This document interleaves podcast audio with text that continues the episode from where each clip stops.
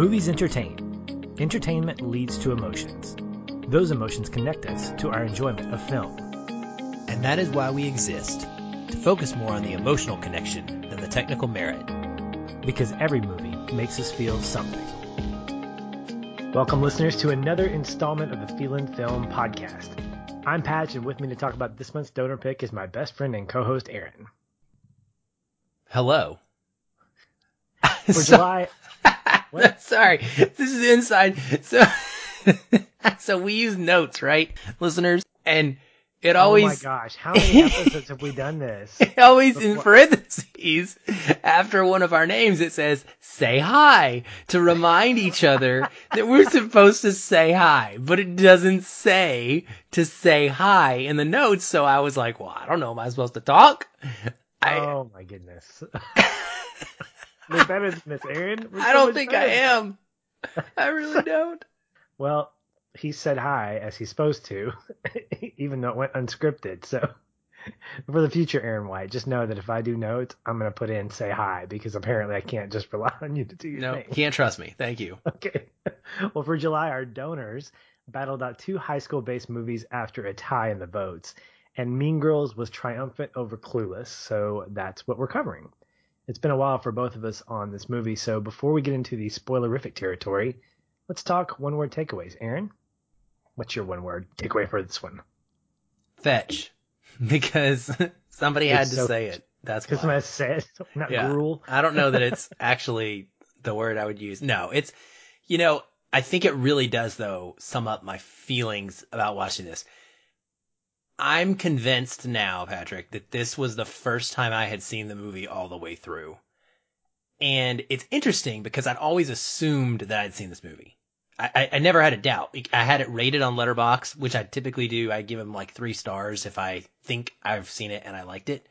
But there were so many moments about this movie that I had no clue where the plot was going and had not seen before. So I, I really think that it says so much about the film and how it had become ingrained in culture that I felt this way about it because the movie is so quotable and there are specific memorable moments that I either had seen clips from or knew about from conversations. And so it was kind of a surreal experience for me to know the pieces that I knew, but really not the whole thing scene by scene. And so now I have context, which is always a great thing. And I appreciate that. And like, for example, who knew that the we wear pink on Wednesdays thing was like a single quick, simple line in the middle of a string of different things. And it, it's never mentioned again, Patrick. It's at the beginning of the movie and then it's done. I thought that that was like this whole movie. I thought the whole movie was based around this idea of, oh, we wear pink on Wednesdays. The way that culture has latched onto it, right? And the way that culture has latched onto the word fetch for a time period and other things in this film, you wouldn't think the movie would be this forgettable and bland by the way that people quote it. But it was sort of just an okay experience for me. Yeah, I had not seen it in a couple of years, but I have more vivid memories of it in terms of actually seeing it all the way through. And those lines and those moments definitely stand out to me. I really thought that this time around, I felt like it was embellished in some ways. And that was my one word takeaway. But I put kind of a question mark behind that because the world that we're living in right now, Aaron, and the amount of sensitivity to things like bullying and racism and essentially being in a culture that I won't say is overly sensitive, but is more hyper aware of the things that are wrong with the way we treat each other allows this movie to not feel as embellished the compared to the first time I watched this. Like in 2004 when it came out, it really felt like a stereotype, like an over indulgence of what high school life was like, how you had the cliques, how you have all these different things. And then at the epicenter of it, you have these plastics. You have these three individuals that are supposedly the Mean Girls, which we'll talk a little bit more about as we get into the spoilery area of the podcast. But I was surprised at going through the movie laughing at first and then feeling a little bit awkward at the things I was laughing at and saying, Whoa, maybe I'm not supposed to be laughing at this. Maybe it's not really that funny. Yeah. And it's kind of sobering. So maybe that's my one word takeaway. I get to pick and choose, I guess, because it's our podcast and whatever, but it's between embellished and sobering and it's leaning more towards sobering. But I think that it's hard for me to go back and say, would I watch this movie for enjoyment again?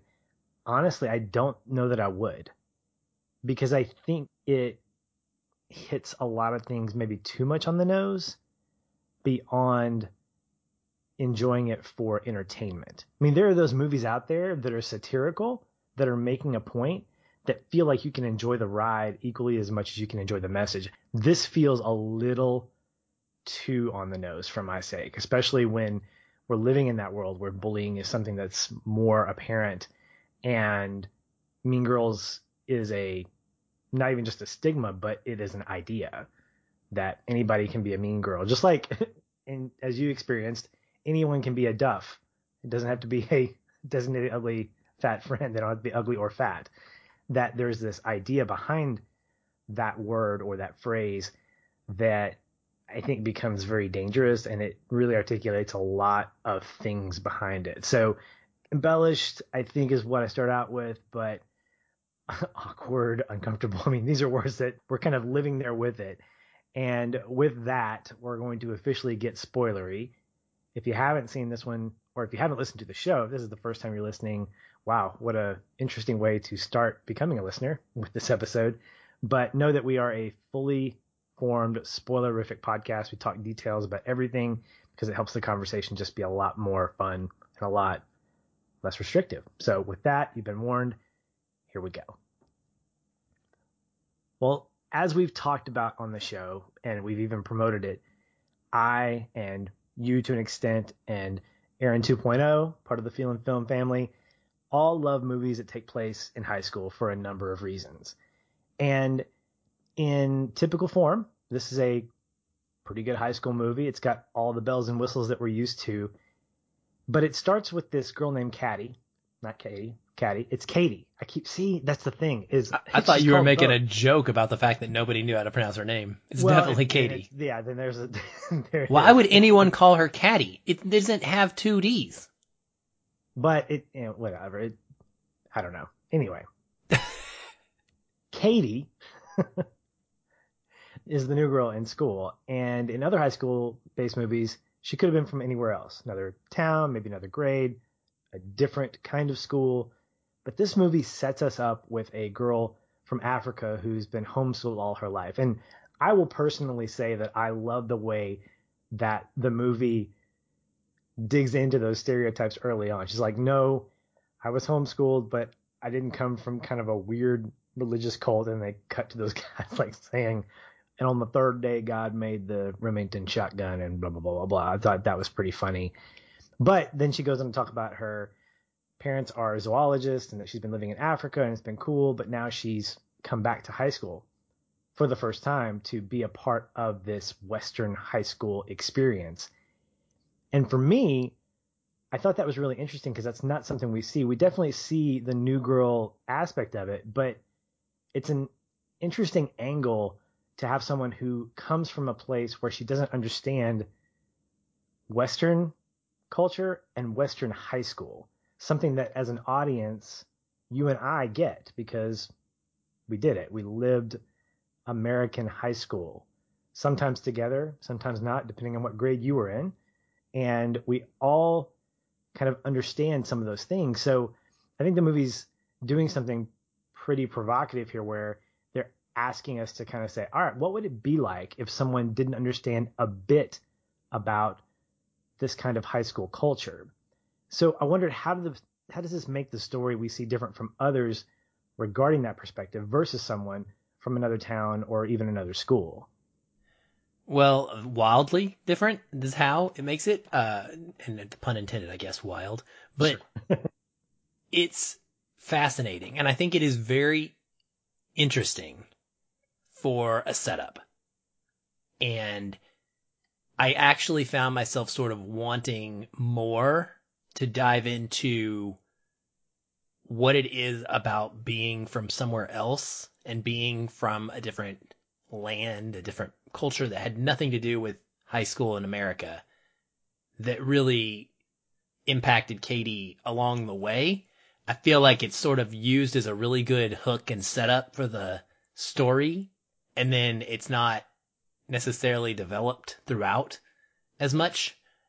But I think that, you know, comparing it to all the different high school movies where somebody, like you said, the new girl comes from another high school or the new boy and they're always, there's, you know, doesn't really matter. It could be the star from the football team that transferred in and how do they adapt after going from being the alpha to no longer the alpha in the new school or it could go, you know, the other way around, the dork or something from one school who then comes to another school and adapts or becomes the star.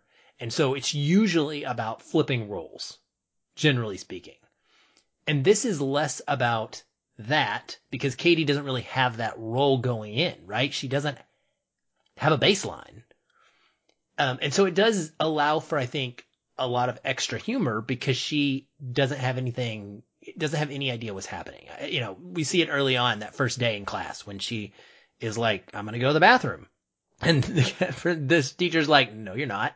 And she's like, okay, fine. Can I have the pass? And they're like, sit down. And she doesn't understand something simple.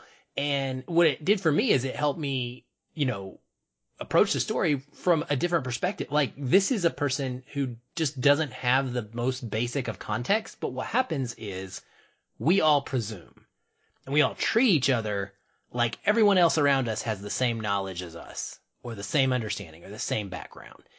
And maybe we shouldn't be doing that. You know what I mean? Um, I think there's a line early on when Katie's being introduced. She says, this is the first time I've ever been somewhere in my life where the adults didn't trust me.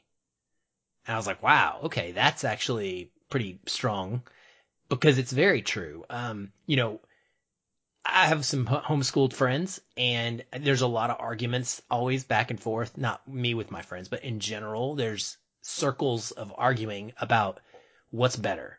You know, is the socialization you get from homeschooling important or not? You know, can you replicate that somewhere else? And I think that this shows some of the strengths and the, a lot of the weaknesses of that social aspect, right? And it digs into that. And I think that it's just, it's really interesting to, to think about not just her coming from a different culture, not having any idea, but the homeschool aspect in particular, because there are a ton of kids in America who can relate to the idea of being homeschooled. And I cannot imagine walking in like this without any idea. And since she doesn't have movies to rely on to kind of give her her own, she just has literally nothing to form it off of, right? She just has to walk in expecting everybody to be exactly like her. And the shock to your system, I think would be pretty overwhelming. And so it's not surprising that it's hard to adjust. But even with her, which I agree with everything you're saying, and I think that it adds a level of fun naivety to who she is because she really is a clean slate when it comes in here. One of the best scenes I think in the entire movie is when she's been given the lay of the land in the cafeteria and you have all these cliques that we may not have experienced in our own high school, but we got a taste of some of those things. Like in at Central, there were the drama geeks, there were the band nerds, there were the stoners, there were the athletes, people that encompassed a multitude of a culture with a high school of you know 1800 people. So it made a lot of sense to kind of gravitate towards a certain group. For her she knows only what she's experienced in africa. And it's really interesting because she's walking around early in the movie and she's trying to connect with some of these different groups before she kind of finds out who they all are. And there's a moment aaron where she runs into the table of black people and she says Jambo because all she knows about black people is what she knows from Africa. Yeah, that was awkward. And, and it, it actually was, yeah, it absolutely was awkward. But for awkward her, for, like thinking about it for her, yeah. yeah, for effect. It's not like she's being stereotypical or she's trying to play some kind of prejudice or impose some kind of stereotype. That's just all she knows. But her naivety is also played for laughs when she sits down with the plastics. I think it's after she's been ridiculed or being harassed by that high school boy about buttering her muffin. And she's, I think Karen is asking her about where she's from. She says, I'm from Africa. She goes, Wait, you're from Africa? Why are you white? And then Gretchen, I think this is my favorite line in the, in the entire movie. Gretchen says, Karen, you can't ask somebody why they're white. And in 2004, that's hilarious. Today, kind of truthful Yep. in a different way. hmm But it really does amplify the fact that even in high school, you have these people that know a lot about each other, but there's still a world outside of high school that they have no idea about. And I think the movie balances that really well, where these guys are getting to know Katie and really imprinting on her more so than she's imprinting on them. But they're all learning from her. They think that she's really cool because she's got this kind of mysterious past of being from another country entirely.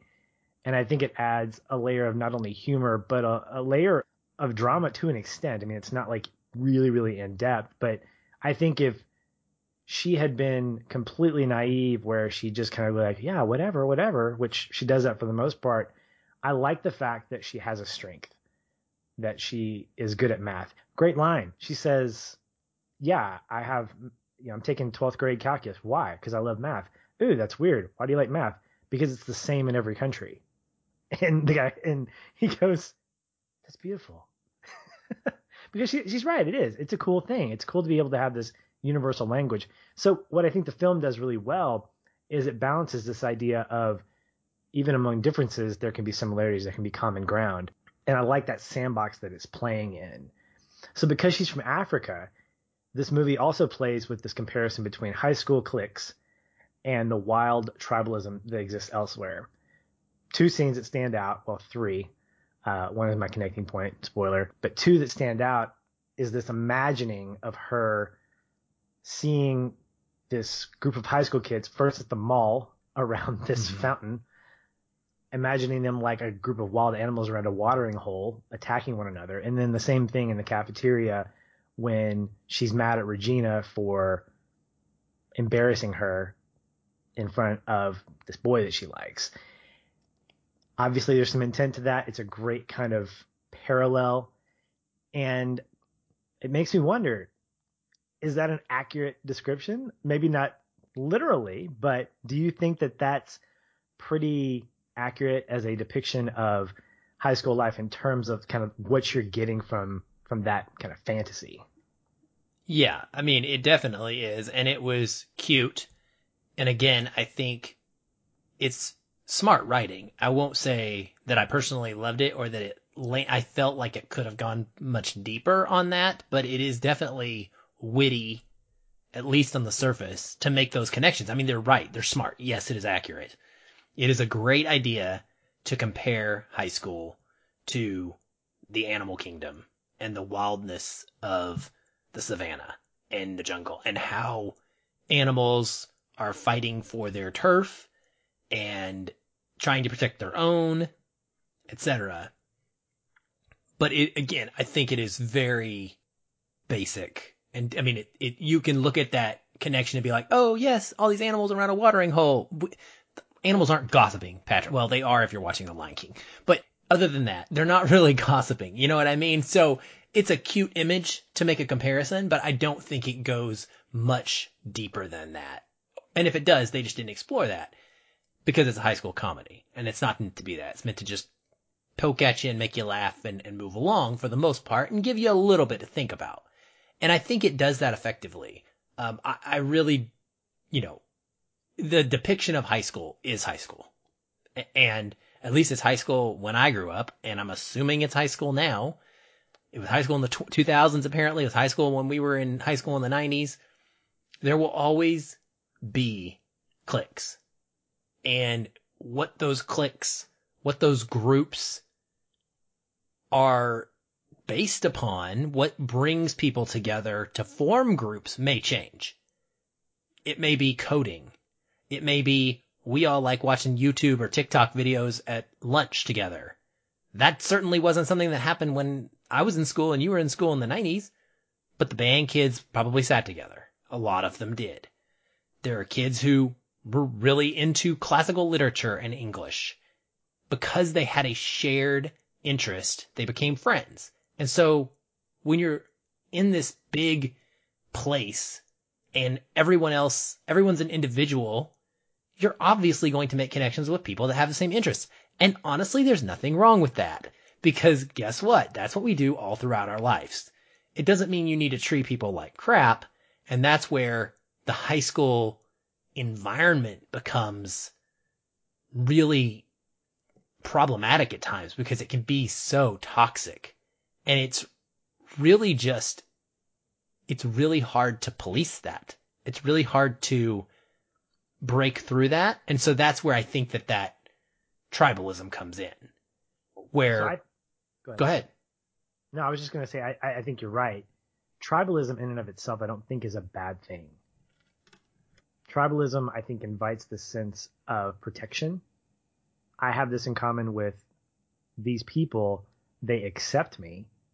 And in a way, I kind of have my gang. And what's interesting, Aaron, is that even in the 90s, and I imagine if I talked to my dad, who was in high school in the 60s, he would say the same thing.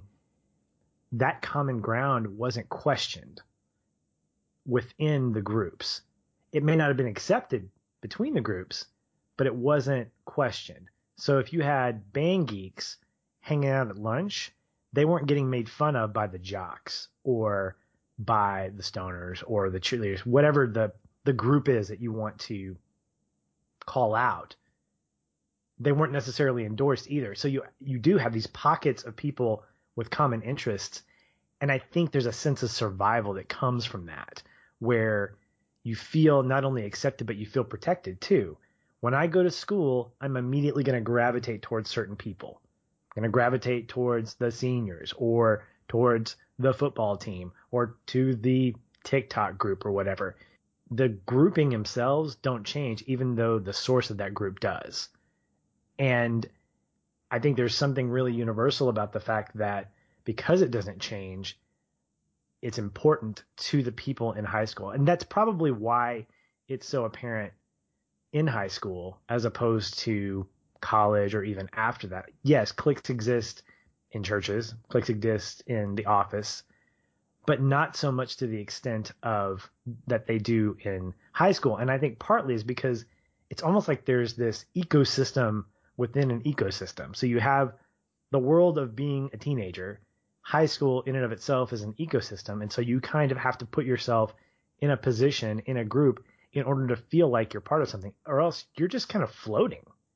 Cause that's what, I mean, that's what I did. I didn't float. I said, okay, what's my interest? It's drama. I'm going to be with the drama geeks, and I'm fine with that. And I always knew where I was going to hang out. I always knew where I was going to have lunch. That spot never changed. Even at that spot, I always sat in the same place. That's how ritualistic it got. Is you get to a place where you are just so used to sitting in the same spot. My wife and I at our church, it doesn't matter if there's 15 empty seats around us or two empty seats around us, we always go to the same spot because there's comfort level, there's a comfortability. And when it comes to this sense of cliques, these groups that you gravitate towards, there's a sense of protection, of normalcy, of routine that really makes you feel more comfortable as, as a person. Yeah, I couldn't agree with you more. And I think that I experienced the opposite of that. And so it's fun to kind of see your perspective, which I obviously I know, but listeners don't. So I know how you went through high school. You know how I went through high school. Listeners, I actually attended three different high schools in four years. So it was a much different experience for me. I was kind of always without the group, Patrick. I mean, I was involved in activities at each of my schools at various times and I had singular friends here and there, you know, like you or whatever, but when we're in high school, you don't have all these classes together. And so I didn't have the group where I could always find somebody that was connected to me. And I did float a lot more and it was tough because I didn't feel protected. I di- it was about survival. Like I didn't have that group that I would always be able to gravitate towards. And it caused me some trouble. Like it eventually I ended up falling into my group and the group that I chose in high school was a in my final year was a terrible group and it led to some really bad decision making. And that is exactly why that occurred, right? Is because for whatever reason, I finally found this section of people that I felt safe with and comfortable with. And so in keeping with them, decisions got made. Maybe we were mean girls, you know, maybe we were, you know, the problem kids, whatever the fact was, but we made poor decisions and it could have been the opposite, right? Depending on the group that I chose. And I, and I had options. I had options. I chose poorly, as we would say in the last crusade. But, uh, yeah, I mean, it, that is absolutely true. It is absolutely about trying to get through that period in life. And I think that's what it has to do with because you go from elementary school as you're coming up, right? And high school is almost everywhere.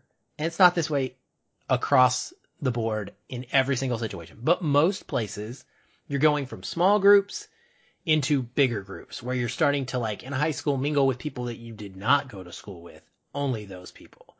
And so you're having to learn that and you're learning this at a pivotal time in human development, right? Like as a person, you're going through puberty, you're starting to, you know, branch out and have the ability. Your parents are allowing you a little more freedom. You're developing the, you know, actual things that you like and don't like and not just doing the things that people told you to do when you were a kid. You're getting to make choices, try new things. And so in going through that, this is a tumultuous, tumultuous time. And so you take all of those factors together and yeah, it, it's gonna be chaotic and you're gonna have these groups that form of people that don't treat other people well.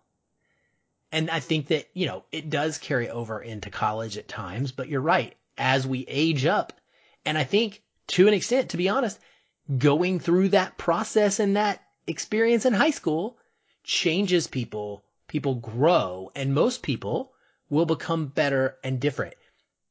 I'm not saying it's good to be toxic to people and it's good to be a mean girl and treat people like crap. But sometimes people will be able to grow through that. It shouldn't happen, but because it does, there's also a period of change that occurs when you get out, right? And it's just, it's it's a crazy, crazy time of life. And I think that this movie does one of the best jobs of capturing that. I will give it that because that's the main focus of this one instead of a lot of high school films. And we watch a lot of high school films because you and I really like this genre or this subgenre, whatever you want to call it.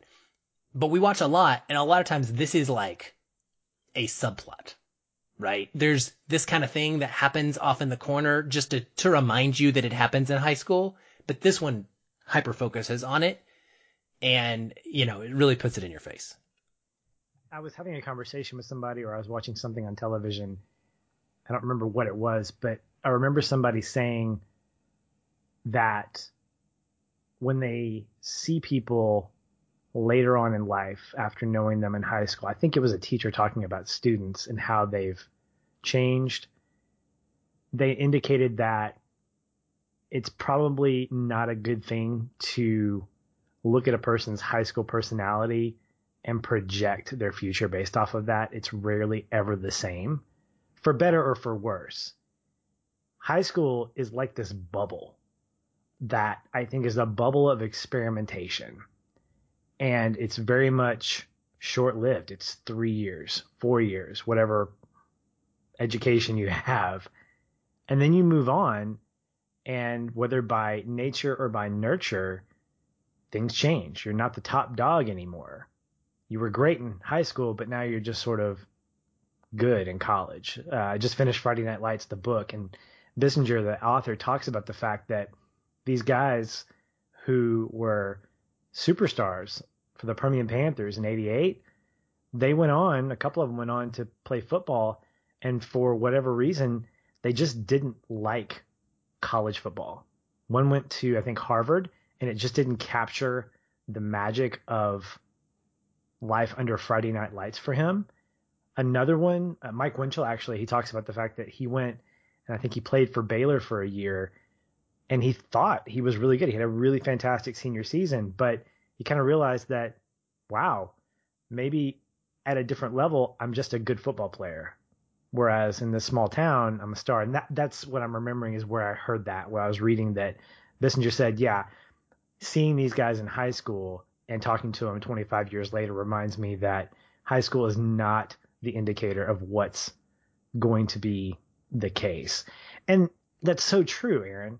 If I look back on high school for myself, I think about the fact that I hated reading, I loved drama, and I was an awkward teenager. The only comfort level I actually got outside of school was hanging out with you and Ben and Garen, having this group of friends called the Tap Brotherhood. No, no, I was I was sitting here just hoping you weren't going to go there. I did. You can tweet me or something if you want to find no, out more. don't. Anyway, but we had that bond, and that was enough for me. And that was connected by church.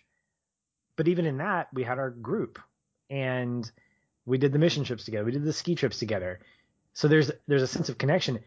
But moving on, I was thinking about this the other day. You and I are the only two that I mean, I talk to you obviously every week, every day. But I don't talk to Garen that much, uh, if at all. I haven't actually talked to him in several years. I talk to Ben occasionally. I don't talk to Matt at all. I see them every once in a while because, you know, Matt and his wife Rachel are around town. They live close by, but we don't run in those circles. We're not in that same church environment. We're not in high school anymore. We don't have those things that connect us. And that's okay. And I think that separation, that moving on, that going to college or going into the Navy or making the choices that we did led to other choices that led to other choices. And it's led us here to the lives that we have, to Ben being a radiologist in Northwest Arkansas, and you and I being podcasters across the country from each other. And that doesn't define us by any means, but it definitely shows that if we look back at high school, would you and I have ever thought, you know what? We're going to get together one day and we're going to start a podcast and we're going to love movies and Aaron's going to be a film critic and he's going to start a games podcast and he's going to do this and that. No. Why? Because no. the future is not written. And high school shouldn't be an indication of what life is like, which I think a lot of the high school movies really sort of play on because you realize that it really is superficial to an extent. It's hard to get genuine friendships in high school because everything is surrounded by the cliques and this need to be accepted. Let me ask you something. Okay.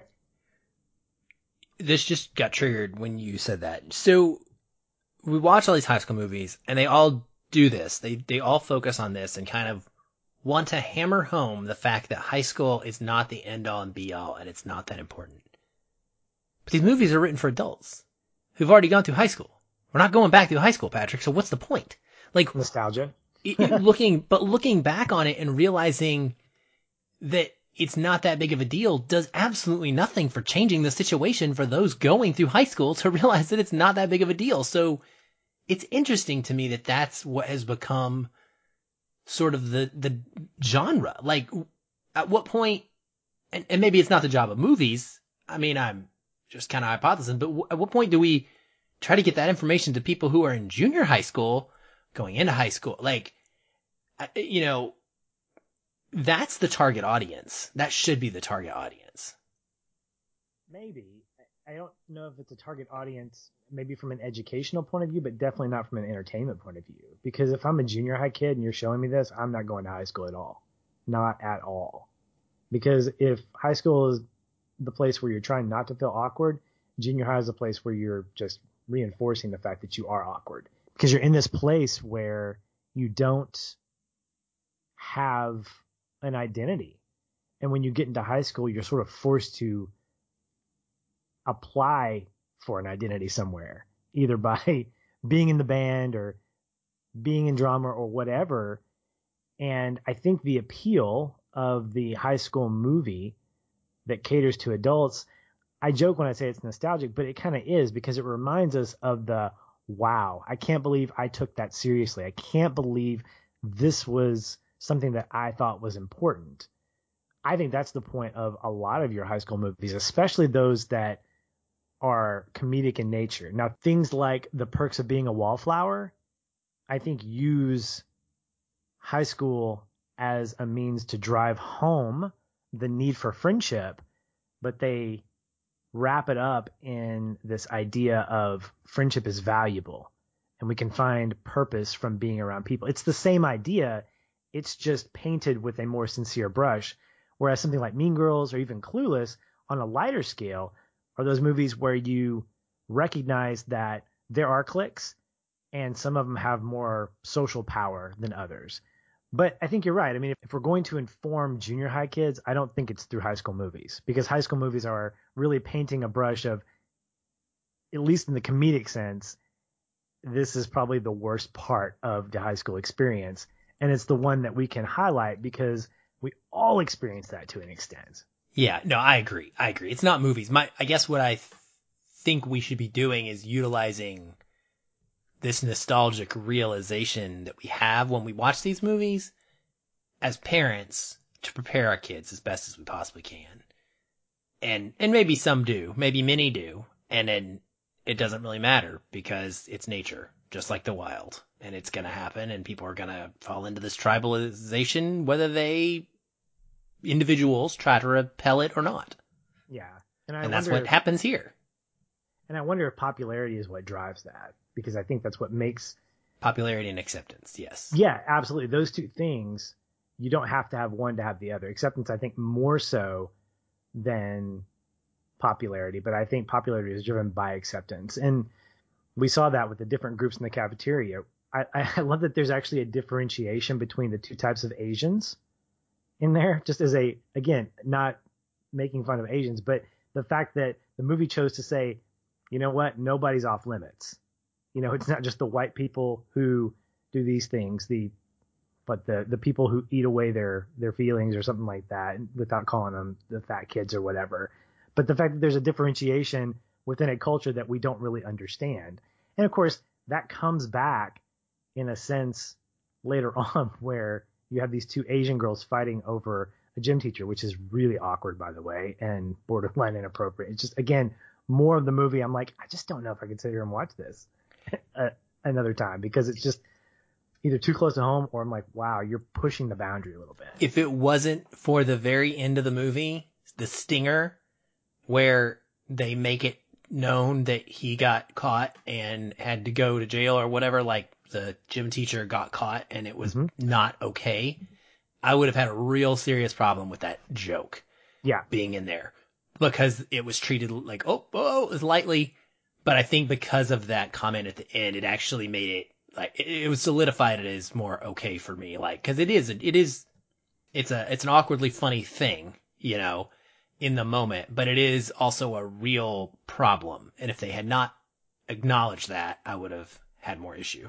Yeah, in the Weinstein era and the era of child trafficking, this is not okay without something like that at the end to really say, yeah, we agree. This is not okay. And it's interesting to see that because they use that to push Cady's confession you know, she hadn't confessed at that point, and it wasn't until her teacher was being accused of pushing drugs because of the gym teacher being caught that she got to a place where she said, "I'm sorry, Aaron. You're don't you're gonna hate me forever." And then she makes the confession. I thought that was a really really great moment, Aaron. That it you knew it was sort of coming because if if we left with Cady just holding that all in, that wouldn't have been satisfying at all. And it started the ball rolling for her redemption, for her redemptive arc of saying, yeah, I'm ready for you to get back. And of course, I think the strength of the movie is in some of its writing and keeping things light because it knows it's a comedy, but it knows when to touch on elements of real sincerity. Even the conversation with Cady, is it Mrs. Nobles? I think is her name. I can't remember her name specifically, but it's um, yeah, it's it's the math teacher, And she turns in her quiz and there's tension there and she goes, okay, well, I'll grade it now. And she confesses to her, I'm sorry. But all of it's kind of played in this kind of awkward half laugh kind of conversation. And then she says, okay, well, you're going to owe me. And it's obviously going to be part of the mathletes. Cool. But then Aaron comes behind her and he sees her grade and he goes, welcome back, nerd. And to me, I think that moment is kind of his way of saying, okay, I forgive you. Like, we're cool. Not like we're cool, yeah. but it's little things like that because to me, that makes sense. In high school, that's what happens. You don't get people embracing in big emotional hugs. You get the slap across the head and say, welcome back, nerd. You know, that kind of thing. Which and is also why it's a little random because you also don't get people confessing to things like this in big, gigantic rooms full of everyone. Like that's, pretty unrealistic, I think, for Cady to address the school in a way, you know, that that's just not how problems are solved. Well, her confession was in a classroom. I think it was, and it was under that kind of pressure. I don't think. Well, that's what I mean, but I, I don't know. I just feel like it's a little more, that's a little bit more fantastical. Yeah. But you're right. I do agree, and I like the, I love that line, the the way of showing that he's forgiven her being a fun little jest. It's kids on the playground is what yeah. it is but I also think it's him endorsing her nerdiness as being something good. Like his frustration with her of embracing the whole Regina George clone type thing was frustrating for him. So to see her confess, I think that showed him that she can be vulnerable, that she recognizes where she was wrong.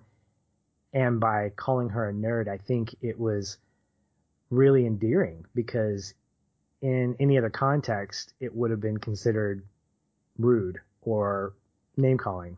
In this case, no. It's like, welcome back to being real. Welcome back to not acting stupid and failing math because you want to impress a boy. So I thought that was really great. It's these pockets of, of, real like genuineness and sincerity that I think as much as the movie makes me feel awkward these days, I got to give it props for being able to balance that kind of uh, humor and little bits of drama here and there. One other thing before we get into our connecting point, unless there's anything you want to bring up, is I want to talk about the title. Mean Girls on the surface is definitely about the plastics, Regina, Gretchen, and Karen. But Janis and to an extent Damian are using, they end up using Cady to try to get info to try to infiltrate the plastics and really kind of ruin Regina's life. And there was a point, Aaron, where I was getting to, and I was thinking, well, who who are really the mean girls here? And then I started thinking about the assembly and everybody closing their eyes and being asked who's been insulted by another girl here, and they all raise their hands, and who's been insulted, who has insulted another girl here at least once, they all raise their hand. Obviously there's a play on words here that Mean Girls, it's really about everybody, right? It's it's not just about these three individuals that tout their popularity, that tout their beauty and their power and their social status in different ways because of the fact that each one of these cliques, each one of these individual girls are tied to a group looking around, they might feel inferior or superior to someone else. Like you might have the cool Asians that might feel equally as superior as the plastics, but they are definitely inferior to, let's say, another group there. And so when I watch this movie, I think, yeah, I really think that there's a big brush being painted that in some way we're all mean girls. We're all capable of acting on that sense of I'm better than you because it's just it's in our selfish nature to be that way. And I like the fact that it allows us to be able to kind of unpack that as the movie goes on to realize that it's not just these three girls who wear pink on Wednesday and eat Kälteen bars by mistake. You know, it's about other people. Uh, why that is, I think, is a longer discussion. I don't want to necessarily have that right now, but I think it's a very interesting concept to be able to kind of subtly get that idea in front of us as the as the movie plays out. Yep, I agree. I, I think so too. I mean, I definitely think that it's not about those three girls. And if it was, it would be a surface level movie that people would not remember so fondly and wouldn't love as much because the humor's fine. It's, it's good. It's, it's funny, quite funny at times. But the fact that it has more of a meaning like that is what makes movies like this stick. And it definitely does. And it shows that it's not just about this one specific group of mean people who treated someone poorly.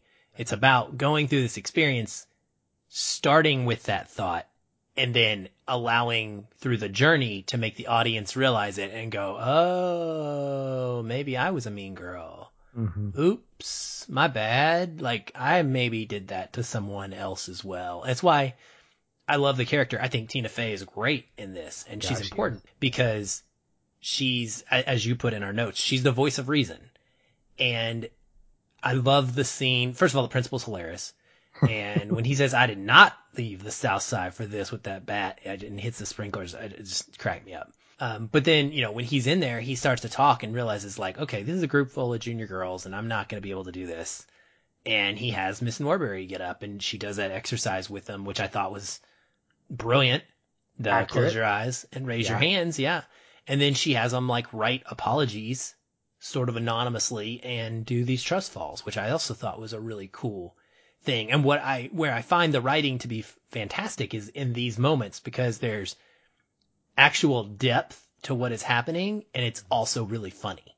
Yeah. You know, when, um, I think it's Janis who is going off and she like has this big long monologue right before a trust fall that's pretty hilarious, right?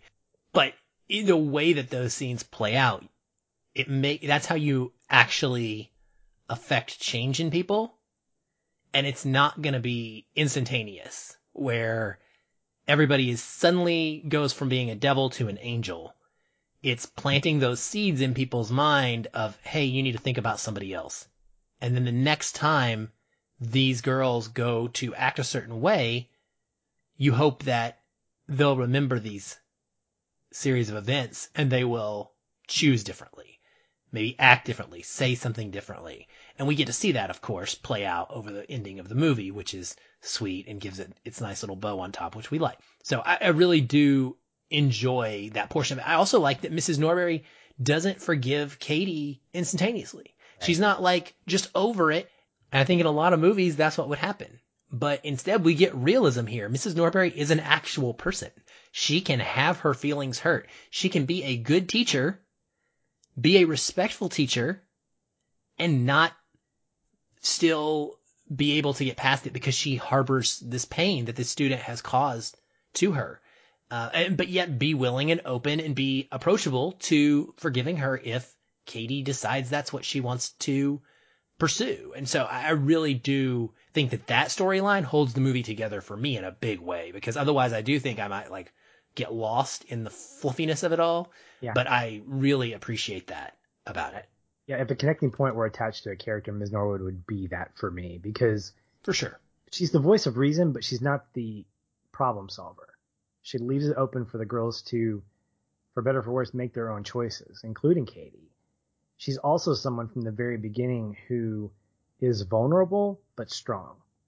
And I look at her from the beginning where she has the coffee or something spill on her shirt she's lifting it up, take it off, and the principal walks in. He's like, Ms. Norbury? And she goes, My shirt's up over my bra, right? And like, yeah. But she handles it with poise and she acknowledges it. In fact, at the very end, when he's trying to basically ask her out, she says, How about we do this when my shirt isn't see through? That kind of thing. So Tina Fey, I think, carries this persona of almost as if she's lived high school and she's looking back knowing all this stuff that's happened. And she's kind of grown up literally. And metaphorically speaking she understands it. And it affects her but doesn't bother her. And i don't know if that makes sense in that she seems to be able to recognize yeah my feelings were hurt and i'm not going to forgive you easily but i'm also not being wrecked by what you did to me either. It's almost as if she, even when she talks about her divorce, she talks about it so nonchalantly, but I felt like when I listened to her talk, she still was affected by it. You know, she talks about how the only guy that calls me these guys is my guy from Chase, you know, because I've maxed out my credit cards. So you know that she's got problems. You know that she's not necessarily like happy, has everything together. But as a teacher, as an educator, as an adult, this is what I love about high school movies who have teachers who aren't goofs necessarily. Like everybody else in the school is affected by Regina George. In that moment when she's asking people to raise their hands, who's been made fun of or who's been ridiculed by Regina George, even the teachers behind her raise their hand, including the principal, by the way. I don't know if she has or not. I don't know if she raises her hand, but she seems to have this layer of ability to kind of bounce that stuff off of her. She's not invulnerable, but I don't know. She just comes across as someone who feels very stable. I guess that's the word I'm trying to get to. Is she's a very stable character, and I think because of that, the things that she says, the way she says them, the way in which she interacts with Cady and the girls and doing the trust falls and stuff, feels more believable. It could play more humorously if you had some goofy teacher that you're not taking seriously try to do this stuff, and the teacher could become the punchline. This isn't the case but she's also not the problem solver. She's the facilitator. And I think it makes her more believable as a teacher because that's what teachers should be. They should be facilitators, offering advice, but in the end, letting you make those choices. And when she says, I'm really disappointed in you, Cady, that line is so common. But in that moment, I felt like she was. I felt like, wow, she had this integrity attached to Cady, and that's lost because yep. she knew she knew the truth about Cady and she didn't confess. Yeah, no, I, I am with you. It's it's pretty crushing as far as that line goes, in my opinion too, because you you feel it and you feel that someone maybe maybe you only feel it as an adult. Maybe that's part of the thing. It's like now we have a, a lot of different context and a lot of different history behind us, and so now we can relate to the Norwood character in a way that you know we never did when we were Cady when we were in high school, and we can realize that maybe when that teacher said that to us there was a lot more going on in that person's life than we ever knew, we could ever imagine to know. Um, I gotta, there's only one more thing I have for connecting point, but it's funny. So there's a quote in here and I don't really like it because it's a, this doesn't make a lot of sense to me and it's also very generic, but Cady's talking and she says, calling somebody else fat won't make you any skinnier. Calling someone stupid won't make you any smarter. And ruining Regina's life definitely didn't make me any happier. Very generic, blah, blah, blah, whatever stuff. She ends that by saying, all you can do in life is try to solve the problem in front of you. Now, hilariously, this makes no sense in context with the rest of the statement, in my opinion, but it is exactly the theme of the movie we are covering directly after this one, and I thought that was hilarious. Because The Martian is all about solving the problem right in front of you. That's perfect. Sorry. Well, I've got one thing just real quick too. I wanted to mention that bow that got wrapped up. I like that's a little bit slightly ambiguous in that the expectation is that maybe for some, Regina and Cady are friends, but there's a shot that I absolutely love when it's senior year, Cady's hanging out with Aaron. You know, they're laughing on the lawn with their friends. And then you see Regina, who is very much less plasticky. She's wearing, you know, I guess what I call standard high school clothes, nothing like glamorous. She looks at Cady and she kind of nods at her with a slight grin. And it's almost as if they're like, okay, we have a mutual understanding. I don't think they hang out. I don't think they run in the same circles. I still think that they have their cliques, they have their groups, but I think that the movie is giving us that mutual understanding that they have and saying, you know what? We may not agree on everything, we may not have the same kind of worldview, but we can live in this space. We can share the watering hole without getting crazy, right? And I thought that was a really fantastic way to end the movie. Plus, I have a heart for Halcyon On and On, that song that plays at the very end. I love that song. Uh, it's been a favorite of mine since I think I first heard it in Hackers actually, and it's just a really great way to end the movie. Yeah, the whole soundtrack's great. And yeah. and this is something that is always important to me. If a high school movie doesn't have a good soundtrack, I mean it's a fail, period. Like that is a critical component of this genre and this one has a really good soundtrack as well. All right, connecting point time. Aaron, do you want to go first? Do you want me to? Sure, I'll go first. Okay. This is not something that is super emotional for me in this movie. I mean, it has a, it's a com- comedy, so I mean, we're not expecting that. But what I did feel something about was when Cady wins Spring Fling Queen. And it may not necessarily be for all the reasons that you might assume, but it, it's actually a really kind of goofy speech and moment if you think about it. But she gives this speech. She gets up and of course she's not expecting to win and she doesn't even expect to be, you know, in the conversation and yet she's there and Regina's upset and yada yada. And it's very, it's very by the books, very formulaic at this point. She gets up, she says, well, half the people in the room are mad at me and the other half are only like me because they think I pushed somebody in front of a bus. So that's not good, which also is hilarious because honestly, I walked away from this not being totally convinced that she didn't push Regina in front of the bus. I think it's ambiguous and I like that. But then Mr. Duvall says, you know, it's not really required for you to make a speech. She says, I'm almost done. I swear to all the people whose feelings that got hurt by the burn book, I'm really sorry.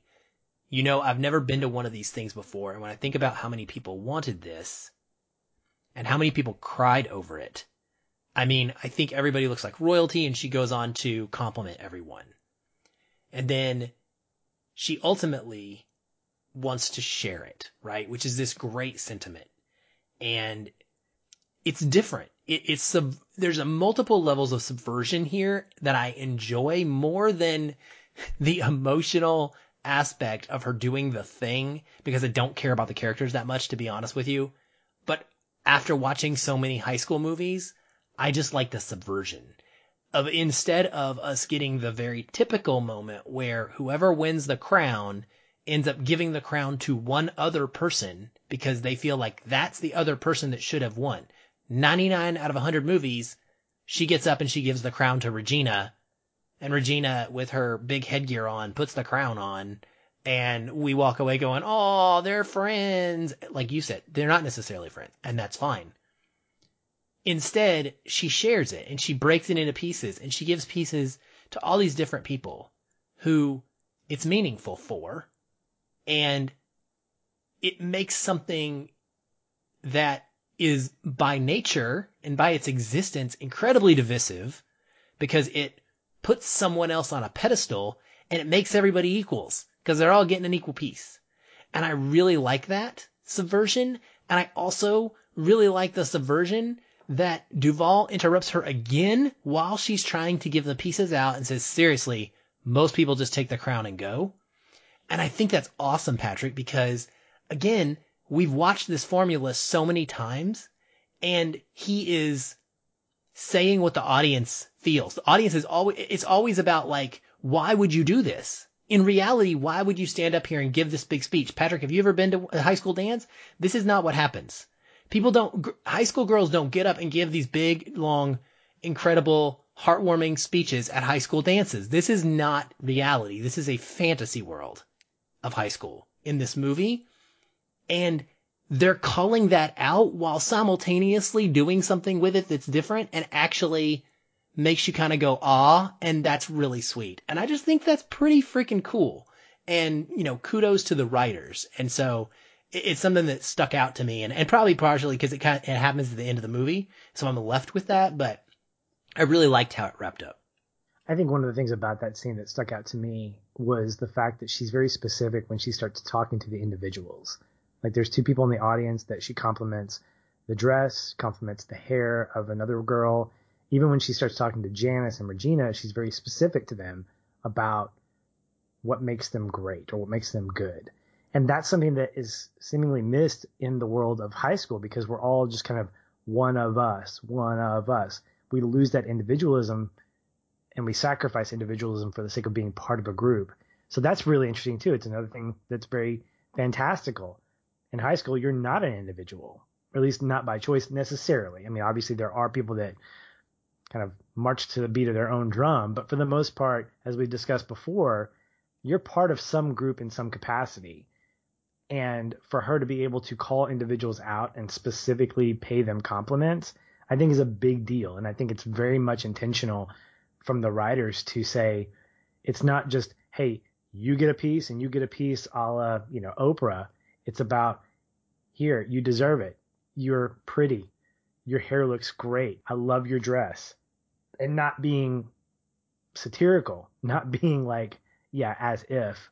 I bet she got that skirt from Sears or something like that. No, it's very much a genuine compliment. And I think that had she not done that, a little bit of it would have gotten lost because she gave individualism to these people, to these individuals, and they relished that for a moment, you know. Even you know, even Damian and Janis, they got their own moment with her. I like that that got wrapped up because Janis and Damian, one of my favorite scenes with them and her is when they're in conflict after the party when they find out that she didn't go to Madison, she ended up throwing her own party, and Janis throws this canvas at her that won a prize, and it's the three of them. And if you look, it's Cady with her ponytail, plain Cady. And I thought that was really cool too. So just little things like that, individualizing these people and even among the, the factions, it's really cool. My connecting point had nothing to do with that, and it was for entirely different reasons. But it it's the third tribal moment of the movie that was actually quote real, and it's the big fight, what I call the burn book riot in the hallway. It's after Regina has essentially printed out all the pages from the from the burn book and starts stuffing them everywhere, and then people start finding these things like, oh my gosh. And by the way, Aaron, I thought it was brilliant. I'd forgotten that she did this, where she's so mad at Cady when she cuts up the picture. I thought, oh yeah, she's gonna put Cady's picture. No, she's not. That's a smart girl. That's yeah, I had never seen that before, and I was like, oh, because I, you know, wasn't yeah. expecting that. I love that moment. I mean, she is, she is deceptive.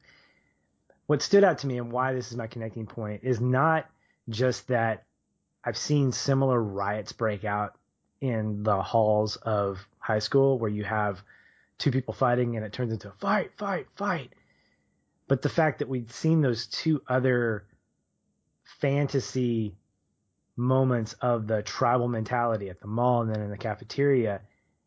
And now we're seeing what looks very similar. These individuals that are quite literally throwing each other down the stairs, fighting with one another, with people they don't even talk to, but are just having this point of reference on a piece of paper. And to me, it reminds me of the fact that doing something that you think doesn't hurt people, this sounds so cliche and so much like a after school special, but the fact that it took this small book, this little misinformation to trigger one person to attack somebody else, to attack somebody else. And what that showed me is it wasn't just a one group of people that were going after. It wasn't like the Bloods and the Crips or the Greasers and the Socs. It was all these different cliques of people that were finding issues with each other. So it didn't even matter that you had cool Asians fighting with jocks. It wasn't about them being jocks. It was about the fact that, oh, somebody said this, it must have been you, or it must have been you.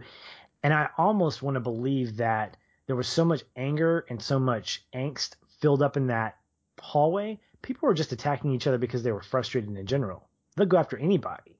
They, it's almost like you see in those movies where somebody starts a food fight by throwing something at their friend that friend misses and it hits the guy behind him and then it just starts this chain reaction. Seeing that scene play out, in addition to being somewhat realistic, also shows the fact that you have this one lie that can lead to so many other things, and it's all coming from an untruth, from a rumor, from one thing. In fact, it's played for last, but that first person that says, I made out with a hot dog only once so yeah, it's funny, but the truth of the matter is it was one time, it was caught on camera or it was seen, and now this person is branded with this identity. And it was entertaining and very sobering to see how that little thing could trigger such a big reaction to the point where the principal's wanting to go back to the ghetto essentially because this is just too crazy. And the fact that it's all girls too. I mean, this is really amping up the whole idea that men in this movie are really not big players in this unless they're Aaron Samuels, right? So I think that this is one of the high points of the movie where we see that tribalism and all this stuff that really fuels the culture of high school when it's messed with, when it's poked and prodded, man, it, it can erupt. It's a it's a crazy thing. So yeah, that was my connecting point. Well, that wraps up this episode of Feelin' Film. We hope you've enjoyed it. Uh, glad that our donors picked this one. And if you're one of our faithful donors, you should see in our bonus content feed where we talk about our Mount Rushmore of Fast and Furious cars. We've just covered the most of the franchise. We're caught up. We have the whole franchise thus far in our belt of past episodes. So you can go back and listen to those if you want. And um, if you're not a patron and you want to have access to that bonus content, check out patreon.com slash feelinfilm for more information. Coming up next, we show some love to Matt Damon with the next two week entries with The Martian, as you mentioned earlier, and we're following that up with Good Will Hunting. So you'll want to stay tuned for all that. Aaron, thanks for another great conversation, my friend. We'll talk soon. Hey everyone, thanks again for listening. If you enjoy the show, we'd love to hear from you. You can leave us a review on iTunes or wherever you're listening. These help increase visibility for the show and grow our community of listeners like you. We also invite you to connect with us further by joining our ever growing Facebook discussion group. A link to that is in the show notes, or you can just search on Facebook and find us that way. If you'd like to continue the conversation with me, you can follow the show on Twitter at Feelin' Film or connect with me in the Facebook group. I'm very active in both places and would love to chat. And if you want to connect with me, you can find me at Shoeless Patch on both Facebook and Twitter. Be sure to tag me in any comments so that I'll be notified and not miss you. Once again, thank you for listening. We'll be back soon. Until then, stay. And keep feeling film.